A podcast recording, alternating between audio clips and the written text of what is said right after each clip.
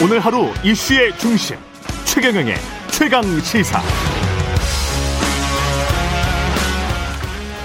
네, 이른바 명락 대전으로 치열한 공방을 벌이고 있는 더불어민주당 이재명 지사, 이재명 후보, 이낙연 전 대표, 이재명, 이낙연 후보 경선 불복 두고 뜨거운 신경전 이어가고 있습니다. 어제 이재명 후보 캠프 우원식 선대위원장 만났죠. 오늘은 이낙연 후보 캠프 총괄본부장 박강원 의원 연결돼 있습니다. 안녕하십니까? 네, 안녕하세요. 반갑습니다. 예. 3차 TV 토론 그제 있었는데요. 어떻게 평가하십니까? 어, 국민들 보시기에 예. 어, 이낙연 후보가 대통령을 가장 잘 할 사람이라는 하나의 단서를 중요한 단서를 확인하셨던 시간이 아닐까 이렇게 생각을 합니다. 대한민국이 이제 선진국 대열에 들어섰는데 음. 국익을 지키기 위한 외교가 갈수록 중요해지고 있거든요. 예. 그 준비된 후보 또 외교 역량이 잘 갖춰진 이낙연 후보의 면모를 어 조금이라도 확인할 수 있는 그런 시간이 아니었는가 싶은데요. 음. 외교안보 분야는 사실 뭐 공부한다고 해서 할 수 있는 분야가 아니죠. 또 대통령을 연습해서 할 수 있는 자리가 아닌 것과 마찬가지인데요. 예. 국제 무대에서 어쨌든 품격 있게 대한민국의 국익을 지킬 후보가 이낙연 후보다 하는 것을 보여주는 좋은 기회였다 이렇게 생각을 합니다. 예. 근데 저 김두관 후보 쪽의 공세가 매서운데요. 그 네. 서른 선관위원장 발언에 관해서도 이제 경선 불복을 시사하는 것 아니냐. 네. 가장 먼저 비판 목소리를 냈는데 어떻게 받아들이세요? 어, 저는 김두관 후보님 평소에 매우 신중하시고요. 예. 또 행동 자체도 무거우신 분이거든요. 그래서 이번 언급이 어, 과연 본인의 생각인가 아, 의아할 정도로 어, 그런 내용들이 있는데 사실 어, 서른 의원님의 얘기는 이재명 후보의 후보 적격성에 대해서 조금 어, 의문을 갖는 그런 지지자들이 많다 하는 걸 완곡하게 표현한 겁니다. 예. 어디에도 경선 불복이라는 얘기는 없습니다. 그리고 경선 불복은 이미 어, 박물관 속에 들어간 과거의 유령 같은 것입니다. 음. 이미 경선 불복이 우리 공직선거법에서 불법으로 아니라 도저히 할 수 없도록 규정이 돼 있거든요. 경선 불복이란 게 뭡니까? 예. 경선에 참여했는데 지고 나서 다시 출마하겠다는 의사를 갖는 거거든요. 예. 예.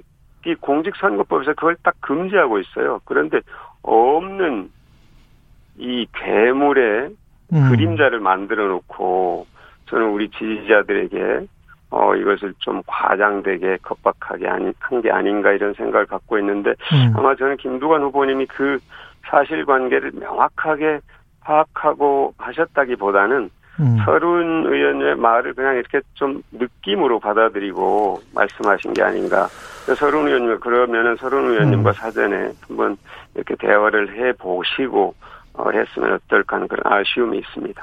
서른 의원의 라디오 인터뷰 워딩은 이낙연 후보 지지자 32%가 이- 이재명 후보를 지지하지 않는 이유에 대해서 형과 형수에 대해 욕설한 부분들 그 녹음을 들어보면 충분히 이해간다. 이재명 지사의 인성에 대해서 인정할 수가 없다. 이 이야기. 음, 이거를- 그렇죠. 그러니, 예. 그러니까 이제 그, 그 여론조사, 몇 번의 여론조사 결과를 보면 예. 본선에서의 그 지지자들의 결집도에서 약간의 차이가 있습니다. 음. 예, 이낙연 후보로 후보가 결정됐을 때는 결집도가 높아지고요. 예. 이재명 후보로 후보로 결정됐을 때는 결집도가 떨어진다는 그런 조사 결과가 있는 것 사실이고요. 조금 전에 우리 앵커께서 말씀하신 것처럼 예. 어, 이낙연 후보를 지지한 후보 가운데 마음으로부터 수긍이 안 된다는 그런 반응을 보인 어, 지지자들이 있는데 저는 그게 2017년 대선 때부터 조성된 어떤 우리 지지자들 사이에 분위기를 반영한 게 아닌가 이런 생각을 합니다. 구체적으로 어, 서른 의원께서 말씀하신 욕설이라든지 인성이라든지 이런 것이 직접적으로 어느 정도 영향을 미쳤는지는 제가 어, 가늠해서 말씀드리기는 어려운 문제인데 예. 어쨌든 그 문제가 아, 앞으로 굉장히 중요한 문제가 될 수도 있다. 본선에 갔을 때 더더욱 이 문제가 매우 심각한 어 치명적 문제가 될 수도 있다는 그런 우려를 갖고 있는 분이 많이 있는 건 사실입니다. 어떻게 보면 뉘앙스를 통한 정치를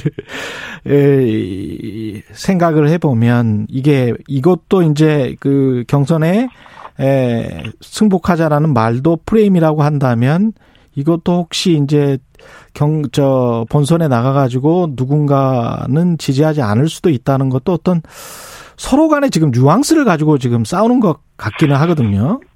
근데 이제 예. 제가 좀 전에 말씀드린 것처럼 예. 조사 결과에서 나타난 데이터를 아마 저는 서른 의원이 보고 음. 걱정스러움을 표현한 것이다. 예. 걱정이 된다고 얘기를 했거든요. 사실은 예. 그런 어, 어 지적이니까 그냥 단순히 뉘앙스만 갖고 얘기를 했다고 보기는 어려울 것 같고요. 예. 서른, 예, 서른 의원이 얘기한 그 여론조사 데이터는 어, 명확히 존재하는 것이니까요. 음, 그 경선 그 다 승복하겠다는 공동 선언을 하자 이거는 단순한 프레임이니까 받아들이지 않는 겁니까? 어떻게 되는 거죠? 어, 저는 이제 다른 후보들도 약간 뜨악하는 그런 분위기가 있다 하는 예. 기사를 본 적이 있는데요. 어, 그냥 서른 의원은 새삼스럽다고 얘기했 더라고요. 근데 음. 저는 뭐라고 할까, 이게 착한 후보 프레임이 아니냐. 예. 하는 그런 이제 느낌을 강하게 받았습니다. 그런데 이게 사실은 공감을 얻기는 좀 어려운 음. 그런 일종의 공세처럼 받아들여졌는데요. 예.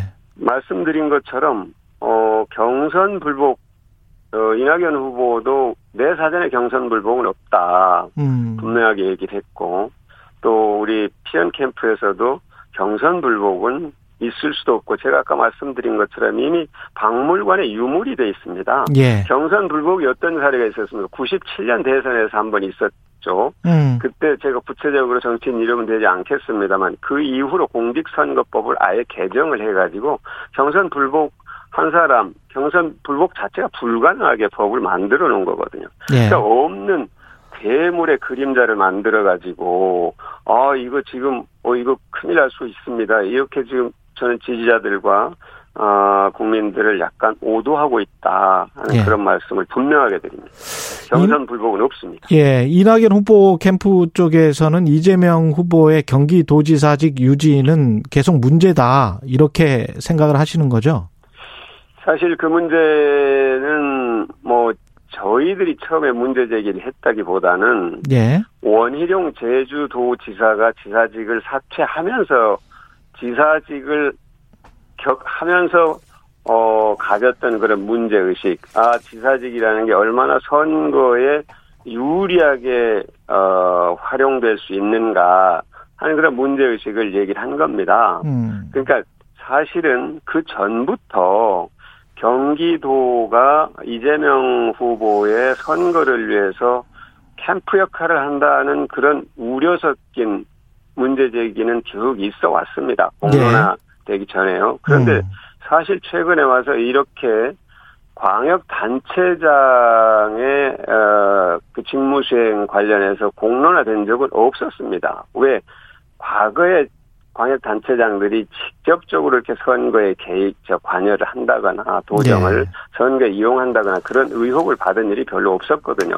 음. 기억하시겠지만 앵커님도 과거에는 이른바 정부가 예. 선거에 개입한다고 해서 거국내각을 구성하라는 요구를 야당으로부터 많이 받은 시절이 있었지 않습니까? 예. 그 뒤로 관권 선거라는 말 자체가 사실은 없어졌었어요. 음. 근데 이번에는 어 예를 들면은 경기도 산하 산하기관이나 유관기관의 인사권 문제라든지 또 홍보비 어, 지출 문제라든지 몇 가지 문제들에 있어서 아 이게 경기도가 이재명 후보의 어 선거 운동에 활용 이용되고 있는가 음. 아닌가 이런 이제 문제 제기가 있었기 때문에 사실은 어 이 문제가 그렇게 간단한 문제는 아닙니다. 근데 이제 이, 이 후보님은 어, 이거 지사직을 그만두라 그러면 나는 경선 못하겠다 이렇게 또 답을 하셨어요. 그 답도 저는 적절하지 않고요. 그런, 어, 제가 지사직을 선거에 이용하고 있다는 그런 뭐 일부의 의혹이나 우려에 대해서 예. 그런 그런 일이 없도록 제가 더 조심하겠습니다. 이렇게 답하면 될 일이었 있지 않나 저는 생각하는데 음. 나는 경선 그럼 난 경선을 포기하겠다 이런 자세는 저는 그것 또한 국민과 지지자들에 대한 겸허한 자세는 아니었다 이렇게 저는 얘기하고 싶습니다. 어제 이재명 후보 캠프 측의 우원식 선대위원장은 도민과 약속 지키는 건 선택 아닌 의무고 도민과의 약속을 지키겠다는 후보의 태도는 오히려 본받을 만한 것이다 이렇게 주장을 했거든요. 그 어제 설득이 되십니까? 기본소득 이런- 홍보비 34억 지출과 관련해서는 경기도지사 선거 때부터의 일본 공약이었다. 경기도에서 기본소득 공약이 이행됐습니까? 아. 이행되지 않았죠. 못했으면 왜 못했는지 설명을 하는 게 먼저겠죠. 음, 자, 그 돈을 어떻게 마련할 것인가 이게 가장 큰 문제일 겁니다. 음. 밑돌 빼서 윗돌 계기식이라든지 예. 다른 용도로 써야 될 기금에서 끌어다가 돈을 지출하고 몇 년씩 다시 세금을 걷어서 채워 넣는 방식이라면 이거는 정직하지 않은 겁니다. 음. 그 도민을 현혹하는 겁니다. 그러니까 기본소득에 대해서 경기도비로 홍보를 하는 것은 타당하지 않다. 이런 의- 제기가 문제 제기가 있는 겁니다. 예. 근데 이거를 이거를 경기도지사 선거 때 일본 공약이었기 때문에 이거 뭐 지출해도 되는 거다. 이거는 제가 보기에 논리적 아무런 정합성이 없는 얘기죠. 예. 예. 네거티브와 검증 사이가 좀 애매모호한 구석이 많지 않습니까? 그렇죠. 위원장님도 아시다시피. 근데 이제 3차 토론에서 이낙연 후보가 이런 말씀을 하셨어요. 철, 철거민과 몸싸움하고 장애인을 쫓아내고 겨울철 전기를 끊었다는 보도가 있다. 비판하는 시민을 향해서는 입으로 옮길 수 없는 트위터 발언도 있었다. 이게 이제 이재명 후보를 향한 것인데 이거는 네거티브인가요? 검증인가요?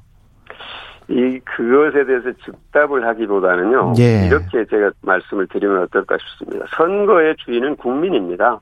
음, 국민이 세금을 쓸 세금으로 고용할 일꾼을 뽑는데 그 사람이 어떤 사람인가를 알아야 되는 거는 어, 주인으로서 권리죠 국민으로서 그 다음에 내가 일꾼이 되겠다 하는 사람은 나의 모든 인생의 모든 것을 다 내놓고 평가를 받겠다는 자세를 갖는 것이 저는 기본 의무다 이렇게 생각을 합니다. 그건 기본 중에 기본이죠. 그 사람이 어떻게 살아왔는지, 음, 거짓말을 하지 않는지, 마음은 건강한지, 능력은 얼마나 있는지, 이런 것들에 대해서 국민들이 알아야 되는 것은 너무나도 당연한 일이죠. 그러니까 이게 네가티브냐, 어, 검증이냐, 이게 모호한 건 사실이죠. 이혈령, 비혈령이 될 수도 있을 겁니다. 예. 그러나 그 경계에 있다고 생각되는 것들조차도 예. 국민들이 궁금해하는 것에 대해서는 저는 어, 후보들이 정말로 자발적으로 검증을 받겠다 하는 그런 자세를 갖는 것이 공직 후보자로서의 당당한 자세이자 의무다 이렇게 말씀을 드리고 싶고요. 어 이게 검증은 국민의 요구이고 권리이고 또 검증은 후보와 정당에게는 의무다. 이 음. 부분을 제가 정말로 강조하고 싶은데 사실 이낙연 후보는 이미 지난달이죠. 7월에 예. 3대 원칙을 얘기를 했어요. 비전 경쟁, 승리한 후보의 전력 지원, 예. 민주진영 대통합이라는 어떤 경선의 3대 원칙을 얘기하고 음. 또 6대 실천 방안까지 제시를 했습니다. 이낙연 후보는 사실 어떻게 보면 이 네가티브의 가장 큰 피해자입니다. 아시겠지만 이 그래요. 지지율이 수직 상승할 때 예. 네가티브 공세가 대대적으로 이루어졌거든요. 음. TV 토론이 잠시 중단된 사이에 그거를 국민들께서 아마 어 잊으셨을지 모르나 아, 음. 그 가장 큰 피해자가 이낙연 후보인데 음. 어느 시기에 또 어, 네가티브 중단합시다 이렇게 또 나오니까 아까 말씀드린 음. 것처럼 그 이제 착한 후보 프레임인데 예. 아 그런 것조차도 제가 보기에는 그렇게 썩썩 어 뭐라고 공감하기 어려운 당당해 보이지 않았는데 이낙연 후보는 앞으로도 음. 어 비- 네가티브가 아니라 예. 비방 근거 없는 비방이 아니라 예. 근거가 있는 것들에 대해서는 국민을 대신해서 음. 검증하고자 하는 자세를 가질 텐데 다소 상대가 불편해질 수도 있고요. 예. 또이 과정에서 국민들이나 지지자들도 불편해질 수 있는데 음. 이 과정을 거치지 않으면 본선에서 더 큰 장애를 만날 수 있고 음. 우리가 정말로 좋은 후보를 못 뽑을 수도 있다는 우려가 있는 겁니다. 그러면 그 피해는 다 고스란히 국민과 지지자들에게 가는 거죠.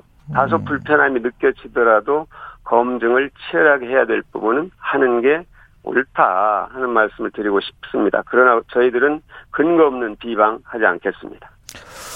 그래요. 예, 알겠습니다. 그리고 그 정경심 교수 2심 유죄 판결 나왔지 않습니까? 네. 예, 추미애 후보는 검찰 개혁법이 충분히 이제 논의가 됐으니까 공약으로 하지 말고 그냥 해라.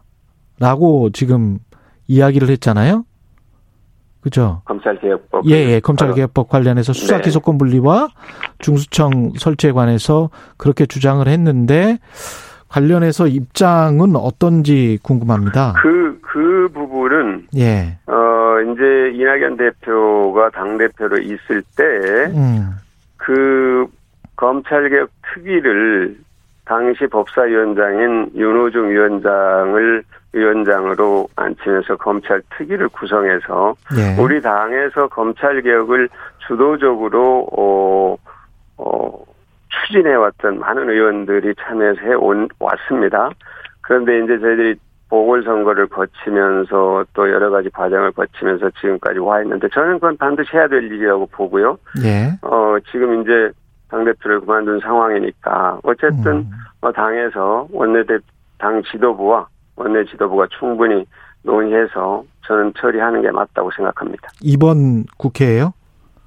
이번 연- 국회 연내- 어려울 겁니다. 연내 정도 이야기를 하고 있는 연- 것 같은데 예. 연내가 되든지 하여튼 예. 저는 뭐예이 그 일은 반드시 어, 처리를 하는 게 옳다 이렇게 생각합니다. 그 토론회 중에는 이재명 후보는 저는 하겠다. 정세균 후보는 저는 현재 국회에 있지 않다.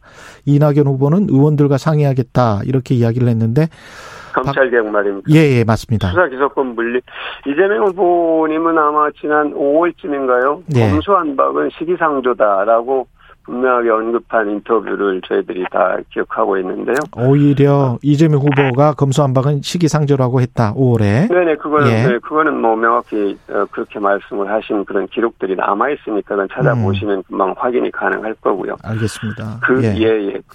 이 검수안박은 사실, 아, 검찰 스스로가 국민을 위한 검찰로 가기 위한 음. 매우 중요한 저는 첫 걸음이다. 이렇게 생각을 합니다. 예. 그 부분은 저는 검찰로서도 지금까지 누려왔던 권한을 뺏긴다고 생각하기보다는 음. 그것이 오히려 국민들로부터 더 사랑받는 검찰의 길로 간다는 생각으로 어 전향적으로 생각을 바꾸는 게 저는 바람직하지 않을까 이렇게 생각합니다. 근데 이제 선거를 앞두고는 모호한 측면이 있을 것 같습니다. 이번에 조국 정, 정경심 교수 재판도 있었고, 대선 본선에서 이게 중도층 확장에게는 좀 불리한 것 아니냐, 이런 지적도 있거든요. 어떻게 보세요?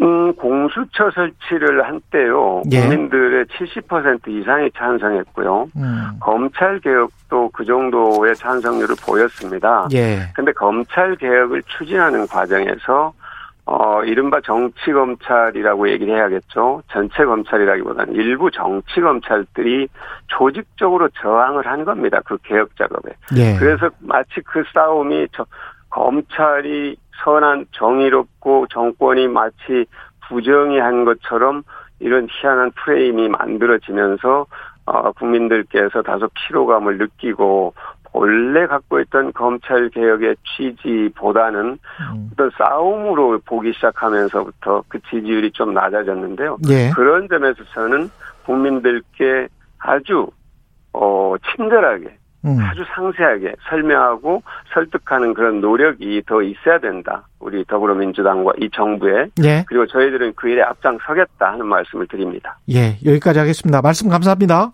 네, 고맙습니다. 이낙연 후보 캠프의 박광원 어, 총괄 본부장이었습니다.